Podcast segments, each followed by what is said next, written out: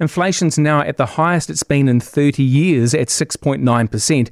And to add insult to injury, some economists say this isn't even the peak. One business leader says businesses should heed this as a warning for how the coming months could play out as labour, transport, and overhead costs rise with inflation. The CEO of the Auckland Business Chamber Association is Michael Barnett and joins me now. Michael, good morning to you. What do businesses need to do now to prepare as inflation gets higher? I think an awareness of what the issues are going to be. So I think they probably need to look at their their pricing, check their costs, um, check the products that they're selling and what the inputs are, because the inflation is coming from a number of areas. Some of it's imported, so that might be fuel, shipping costs, and, and transport.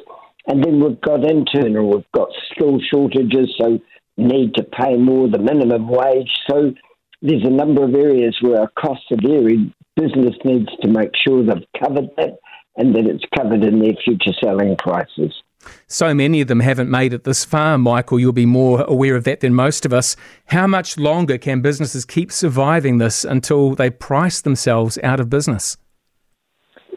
I don't think the ones that have uh, survived this far um, are going to have a problem as long as they they look at what's happening. You know, so you've you've got the imported um, costs that, that are causing increases, the internal ones.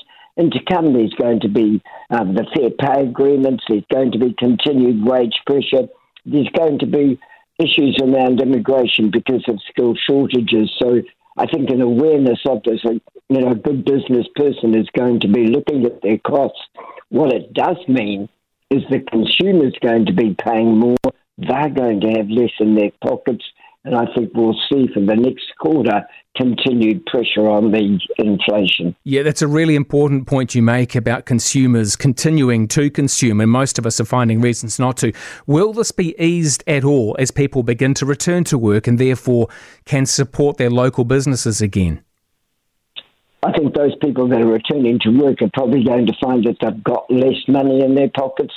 Some of that's going to come from increased costs and just the, the food that they're buying, but also in their mortgages. So, I, as I say, I think that you're going to be a, a business that's going to be under pressure to to get whatever business they can.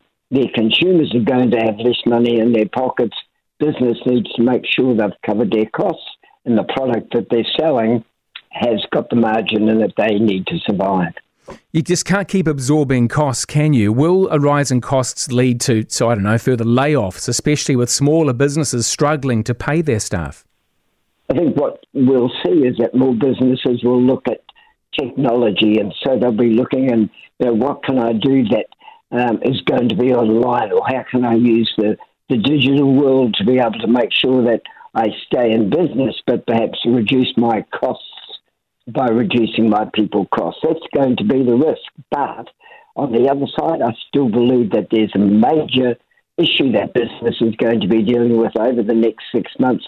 That's going to be skill shortage. And if those skill shortages are unsatisfied, that's going to put real pressure on uh, what we're paying our people along with the effect of inflation. Yeah, Michael, thank you so much for joining us here on Early Edition. Michael Barnett, the Chief Executive of the Auckland Business Chamber. Quite frightening times, quite frightening indeed.